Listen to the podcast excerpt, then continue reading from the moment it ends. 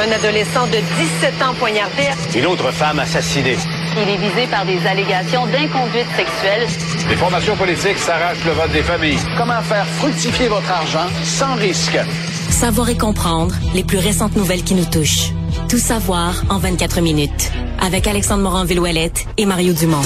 En manchette dans cet épisode, les hommages continuent de pleuvoir pour le défunt Carl Tremblay, chanteur des Cowboys fringants, des funérailles nationales envisagées par François Legault. Les jours d'école manqués en raison de la grève pourraient être repris, selon le ministre de l'Éducation, Bernard Drainville. Réforme du réseau de la santé. Québec s'entend avec les médecins spécialistes et l'élu républicain George Santos est crucifié par la commission à l'éthique du Congrès américain. Tout savoir en 24 minutes. Tout savoir en 24 minutes. Bienvenue à Tout savoir en 24 minutes. Bonjour Mario. Bonjour. Évidemment, la grosse nouvelle éclipse médiatique depuis hier, alors qu'on a appris là un, peu plus tard, à pareille heure hier, le décès du chanteur des Cowboys fringants, Carl Tremblay. Euh, avalanche d'hommages aujourd'hui de tous les milieux sportifs, politiques, culturels, médiatiques, politiques, de partout. Vraiment, là, des hommages qui continuent d'affluer. Euh, et c'était ce matin le premier ministre François Legault, après s'être exprimé hier sur X, sur Twitter, euh, par rapport à son premier hommage sur Carl Tremblay, qui a décidé de prendre la parole aujourd'hui pour offrir, ni plus ni moins, là, à la famille du chanteur Carl Tremblay, des funérailles nationales qui pourraient être organisées par le gouvernement Legault. Un honneur auquel peu de personnes, là, somme toute, ont eu droit dans l'histoire du Québec. Ben, le critère, j'ai pas les mots exacts, mais tu sais, il faut avoir vraiment une espèce de contribution exceptionnelle à la société qui va traverser le temps, qui rejoint un grand, grand, grand nombre de personnes, là, tu sais, qui et euh, ben, ce qu'on voit depuis 24 heures, c'est ça qu'on ressent, là, vraiment. Ouais. Euh, bon, pour le reste j'éviterais les, les gens qui nous écoutent, j'éviterais de voir ça comme un automatisme. Le premier ministre là délicatement offert. Euh, pour la famille, pour la conjointe, qui a des jeunes enfants, des jeunes filles, euh, pour l'entourage, dire oui à ça, c'est tout un contrôle. Parce que ça veut dire, toi, tu vis un deuil, ben, t'es déjà en deuil, t'es déjà sonné par les événements. Mais là, tu te retrouves, ça veut dire que tu acceptes une espèce de, de, de, démarche protocolaire où là, tu vas vivre complètement ton deuil dans un événement qui devient euh, collectif. Euh, t'as tout, t'as comme un cérémonial, qui, qui, qui vient, qui accompagne ça. Tu peux en contrôler certains éléments. La, famille, la famille peut demander des, éléments dans la cérémonie, mais il y a un nouveau cadre géré par les services de, protocole de, de, de, du gouvernement du Québec qui prend tout ça en charge.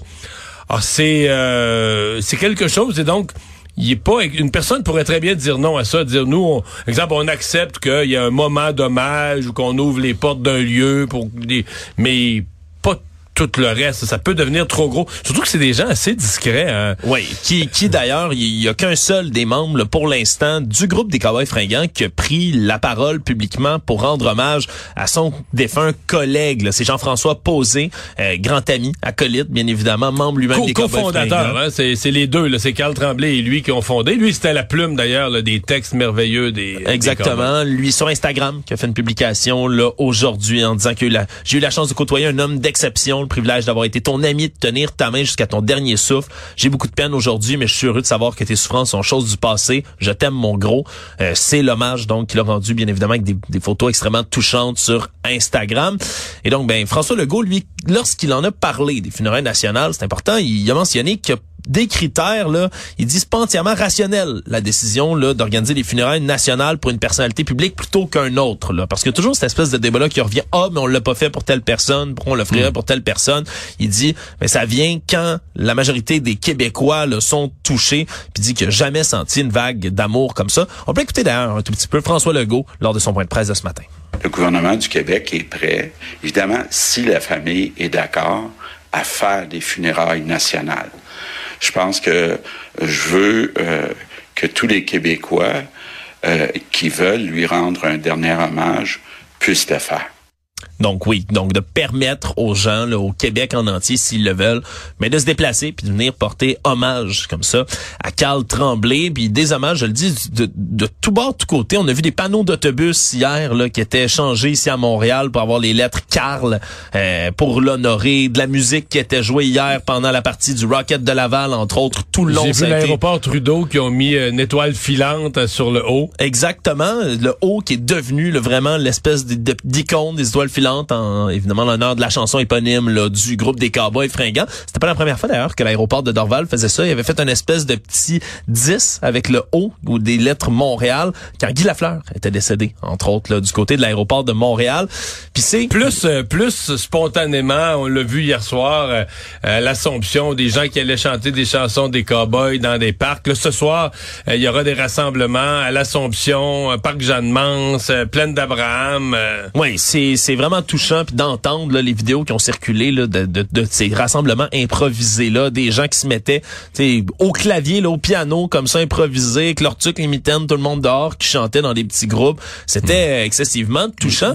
Puis comme il y a même un ministre qui s'est risqué. Oui, il y a même un ministre qui s'est risqué aujourd'hui, Bernard Drainville, qui faisait une annonce à l'Université Laval et qui euh, ben, a pris le temps, lui, dans son point de presse, avec son téléphone, a mis de la musique des cowboys fringants, puis a demandé à tout le monde de chanter avec lui. On va écouter ça. Tout le monde ensemble. Je suis content que tu reviennes, t'arrives en même temps que l'automne. C'est que ça m'a fait ben de la peine de devoir partir, ma mignonne. Ça va bien, ça va bien. Oui, donc Bernard Drainville qui dit que c'est une tradition, puis qui a même envoyé une vidéo à l'appui aujourd'hui, la tradition familiale chez lui de chanter les cowboys fringants. Euh, vient de la même région, là, un petit peu plus à l'est, à Berthier, mais on est dans la même région de la Nodière, euh, près de Repentigny-l'Assomption. Voilà, donc euh, il a rendu hommage à sa manière en chantant comme ça là, euh, les cowboys. Puis le décès, bien évidemment, là, du chanteur tombe lui qui est décédé des suites d'un cancer de la prostate, tombe en plein novembre, qui est le Movember, hein, le, mois pour lequel on souligne et on récolte des fonds, des dons pour la cause du cancer de la prostate qui est très répandu chez les hommes. Et même si c'est un cancer qui se traite excessivement bien maintenant, mais il y a encore des gens qui décèdent malheureusement comme le démontre ce cas de figure-ci, des gens du cancer. Puis c'est d'ailleurs nos collègues du journal qui ont rejoint un survivant du cancer de la prostate très connu ici au Québec, Régis Labombe, l'ancien maire de Québec, qui lui aussi là, a tenu à passer un message aux Québécois. il est en vacances au Maghreb, mais il a tenu à dire, les gars, allez vous faire dépister. À partir de 40 ans minimum, allez vous faire dépister. Très beau message aussi, là, passé par Régis Labombe, qui est lui-même passé par ces épreuves-là, là, par le passé. Donc, euh, vraiment, des hommages partout, le Québec au complet, qui pleure Carl Tremblay. Dans les affaires politiques, Bernard Drainville, oui, a chanté aujourd'hui, mais c'était pas la seule chose qu'il a euh, annoncé, partagé. Il a euh, évoqué la possibilité d'allonger le calendrier scolaire pour reprendre des journées d'école manquées si la grève fait manquer trop de jours d'école et si le conflit se prolonge entre les enseignants et le gouvernement. On dit que c'est une décision qui n'est pas encore prise, qui va dépendre de la durée de la grève, là, parce que les négociations, selon le ministre, se poursuivent encore intensément. On garde encore espoir d'arriver à une entente très bientôt. Mais là, répliquer que c'est tout de même la priorité du gouvernement d'assurer la, réussite scolaire des enfants, que le calendrier prévoit 180 jours d'école et qu'on veut les compléter à tout prix. C'est sûr que ça, ça peut revenir le par en arrière, Mario, mais surtout, ça fait réagir certaines personnes parce qu'il a demandé aussi aux enseignants qu'ils le veulent bien, mais de fournir des travaux supplémentaires aux élèves en disant c'est pas une semaine de relâche. C'est délicat, ça. C'est délicat parce que ça revient au cas par cas par professeur. Il y en a qui voudront pas donner de la C'est contraire, c'est contraire à l'esprit d'une grève. On sait qu'il y a des enseignants qui le font. Il y a des enseignants qui sont moins syndicalistes, puis qui vont dire ben là moi je suis inquiet pour les jeunes, puis euh, je vais leur donner du travail, puis ils vont le faire un peu discrètement. Mais pour le ministre de le demander, euh, je sais pas si ça va bien être accueilli. Pour ce qui est des jours de classe, ben, je pense qu'il dit une évidence. Tout le monde sait ça. On peut pas. Il y a un nombre de jours pour une année scolaire. On a des jeunes en difficulté. On a déjà perdu des jours à cause de la pandémie. Euh, bon, t'as la semaine de dans une semaine avec laquelle tu peux jouer, c'est la semaine de relâche. Donc, s'il y avait une semaine de grève, tu pourrais la reprendre en annulant la semaine de relâche. Une semaine et quelques jours, bon, t'as des journées de tempête de neige, des pédagogiques, tu peux peut-être jouer un peu avec ça. Après ça, est-ce que tu peux étirer un peu dans le mois de juin? Mais je sais pas qu'est-ce qui va arriver s'il y a trois, quatre semaines de grève, ou peut-être que le gouvernement se dit, ben là, après deux semaines, ou, juste vous donner un exemple. En 1983, dernière fois qu'il y a eu une grève du genre, le Parti québécois avait laissé durer trois semaines. Et c'est après trois semaines qu'ils ont dit là, euh, ça pue d'allure, faut que les enfants retournent à l'école. Et ça a été une loi matraque, la loi 111 qui est passée à l'histoire, une loi de, qui forçait le retour au travail, une loi qui forçait le retour au travail. Quelqu'un qui y contrevenait, c'était des amendes épouvantables, c'était vraiment extrêmement sévère. Oui, oui, extrêmement sévère. Et donc ça a été reçu par les, les syndiqués comme une loi matraque. Et on a dit ensuite que le Parti québécois s'est causé énormément d'ennuis avec les gens du secteur public, probablement, même à l'élection de 1985, celle où Robert Bourassa est redevenu, Bourassa 2, le Bourassa est redevenu premier ministre, il a battu le PQ, et au PQ, ils étaient plusieurs à dire, ben là, la cause de notre défaite, cherchez pas loin, il n'y a plus personne qui votait pour nous autres dans le secteur public. La cause, dit, il avait coupé le salaire des fonctionnaires de 20% il avait appliqué une loi spéciale euh, très, très dure, mais est-ce que la CAQ pourrait vouloir faire ça aujourd'hui? C'est une question, là. Actualité. Tout savoir en 24 minutes. Après des mois de négociations, somme toute discrètes, euh, le ministre de la Santé, Christian Dubé, a annoncé aujourd'hui s'être entendu avec les médecins spécialistes pour leur imposer certaines activités médicales particulières, là, dépendamment des régions dans lesquelles ils se trouvent. Tout ça, bien sûr, qui s'inscrit dans le cadre de la réforme de la santé du projet de loi 15 présenté au printemps dernier par Monsieur Dubé. On avait déjà annoncé de son côté son intention d'imposer une prise en charge comme ça de certaines activités pour les médecins. La Fédération des médecins spécialistes du Québec, au départ, s'était opposée ensuite avait accepté d'en négocier. Et là, on a très peu de détails aujourd'hui de cette entente de principe en tant que telle. Mais ce qu'on comprend, là, c'est qu'en fonction des caractéristiques de chaque spécialité, on pourrait combler des heures de consultation, combler des prises en charge dans le milieu où on se trouve. Ouais, c'est vague, ça laisse beaucoup de marge de manœuvre, mais ça va être enchâssé quand même, ça va être déposé en amendement dans le projet de loi 15 qu'on espère toujours faire adopter du côté du ministre Dubé avant le congé des fêtes, là, ainsi créer la nouvelle agence Santé Québec. C'est une belle réussite quand même aujourd'hui du, oui, du ministre. ça c'est une bonne nouvelle pour lui, ça y en prend des bonnes nouvelles en santé. Euh, de l'autre côté, on sait bien qu'avec les médecins spécialistes, bon, tu sais toujours l'argent sur la table. Avec où est-ce que tu vas envoyer l'argent? Puis bon, puis parce que les spécialistes veulent en même temps, ils veulent que ça marche. Là. Ils veulent opérer, ils veulent, faire euh, tourner le système de santé. Euh, pour ce qui est de la loi 15, la grande question, c'est ce que ça va prendre le baillon. Est-ce que le gouvernement va pouvoir euh, faire adopter ce projet de loi-là avec la collaboration des oppositions à l'intérieur des délais? Parce que l'air de rien, on est déjà le 16 novembre. Là, la session parlementaire reste trois semaines, en gros. pour adopter un gros projet comme ouais, il y a, y a- y a déjà un bon bout d'études de fait, mais si l'opposition collabore pas, on va manquer de temps. Donc, on va se retrouver dans la dernière semaine. Soit on reporte d'une autre session, ça a déjà été discuté le printemps passé.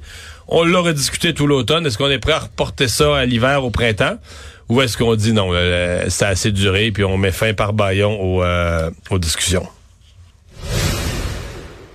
Toujours dans les affaires parlementaires, euh, hier, au micro de notre collègue Antoine Robitaille, ici à Cube Radio, euh, des révélations ont été faites par euh, Bourassa. Karianne Bourassa, qui est la députée Charlevoix Côte de Beaupré. là. Pas une députée, pas une ministre, là, vraiment, dont on entend beaucoup parler, bien sûr. Il y a beaucoup de députés à la coalition Avenir Québec, mais qui tout de même fait son travail de député et qui a révélé des expériences. J'hésite à dire mauvaise expérience. On dirait que pour moi, c'est un terme qui est pas assez fort.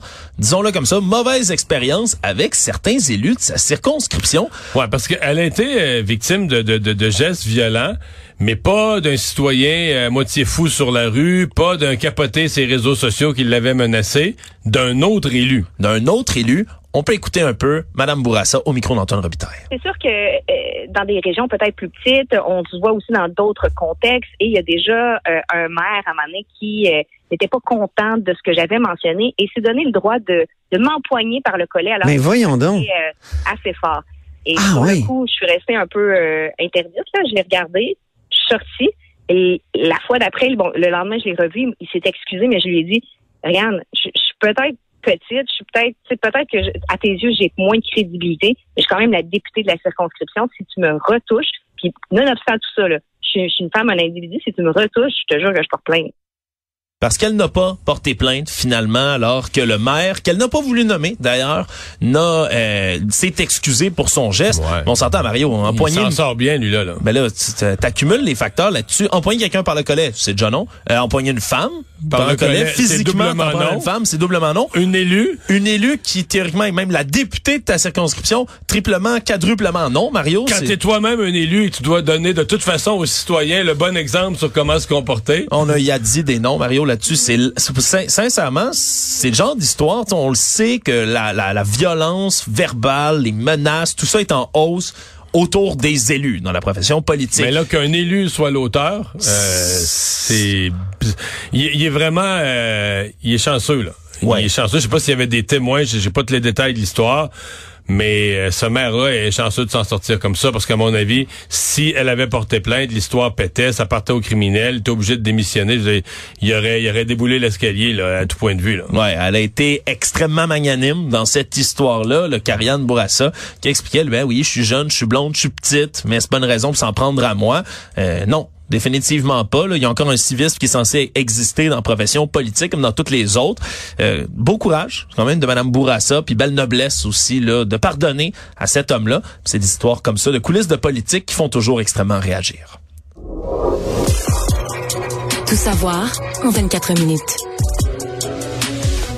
On apprend aujourd'hui que la Gendarmerie royale du Canada, la GRC, va prendre en charge l'enquête criminelle qui a déjà été amorcée par la police de Montréal sur le discours de l'imam controversé Adil Sharkawi, fait pendant une récente manifestation à Montréal où il a euh, parlé d'exterminer, demandait ni plus ni moins à Dieu d'exterminer les peuples de Gaza. Ouais, lui, il souhaitait pas, il demandait à Dieu de le faire. Exactement. C'était d'ailleurs sa défense, lui qui s'est défendu d'avoir entretenu un discours haineux en disant, ben, j'ai jamais parlé des Juifs, c'est un appel à Dieu directement, mais il disait quand même, euh, charge-toi des ennemis du peuple de Gaza, recense-les tous, extermine-les, n'épargne aucun d'entre eux. Bon, c'est certain que c'est un discours qui avait été qualifié, entre autres, par le premier ministre François Legault et plusieurs autres élus, ben comme de l'incitation à la haine, à la violence, en disant on va laisser les policiers faire leur travail. C'est quand même assez explicite, là, puis je, je veux bien là, que certains s'essayent à dire ben là, il y a l'exception religieuse, il fait comme une prière ou il demande ben, écoute un peu là. Ouais, et là, c'est l'équipe intégrée de la sécurité nationale de la GRC qui va poursuivre le travail du SPVM dans cette histoire-là.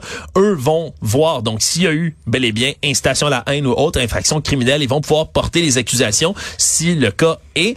Et comme c'est important, puis on veut démontrer l'importance autour de ce dossier-là, c'est pas les journalistes là aujourd'hui qui sont allés trouver cette histoire-là. C'est la GRC elle-même qui a annoncé par voie de communiqué et qui ont même demandé au SPVM de eux-mêmes reprendre l'enquête, le signe de l'importance qu'on accorde à tout ça. Ils connaissent déjà ce monsieur à la GRC.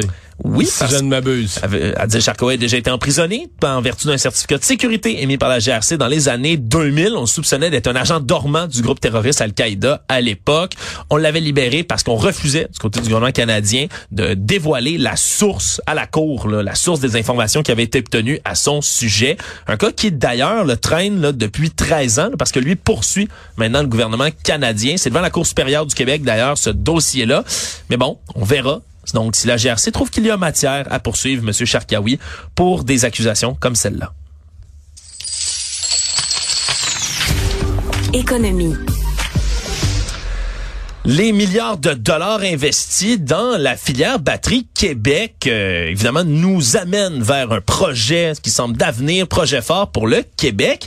Mais selon euh, ce qui a été enquêté par nos collègues du Journal de Montréal, mais semble-t-il qu'il n'y a pas vraiment de documents démis auprès du gouvernement du Québec pour analyser les risques qui sont liés à la stratégie de la filière batterie du Québec. Ce qui fait en sorte que plusieurs euh, plusieurs experts, dont Luc Bernier, qui est professeur à l'École supérieure d'affaires publiques à l'Université d'Ottawa, euh, la professeure Saïdatou Diko de sciences comptables de l'Université du Québec à Montréal, qui sont extrêmement, eux, surpris de voir qu'on n'a pas de d'études détaillées, de documents qui étudient, par exemple, si les batteries deviennent, dans 5, 10, 15 ans, ça devient une méthode complètement obsolète de faire rouler les voitures. Ben moi, qu'est-ce qui va se passer? Moi, j'avais posé la question directement comme ça à Pierre Fitzgibbon, parce que moi, je m'étais posé cette question-là le jour 1 de l'annonce de Nordvolt.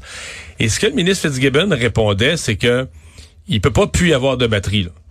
Et qu'une usine comme celle de Nordvolt, ce qui pourrait changer, c'est la composition. Là, c'est les ions lithium, mais ça pourrait changer.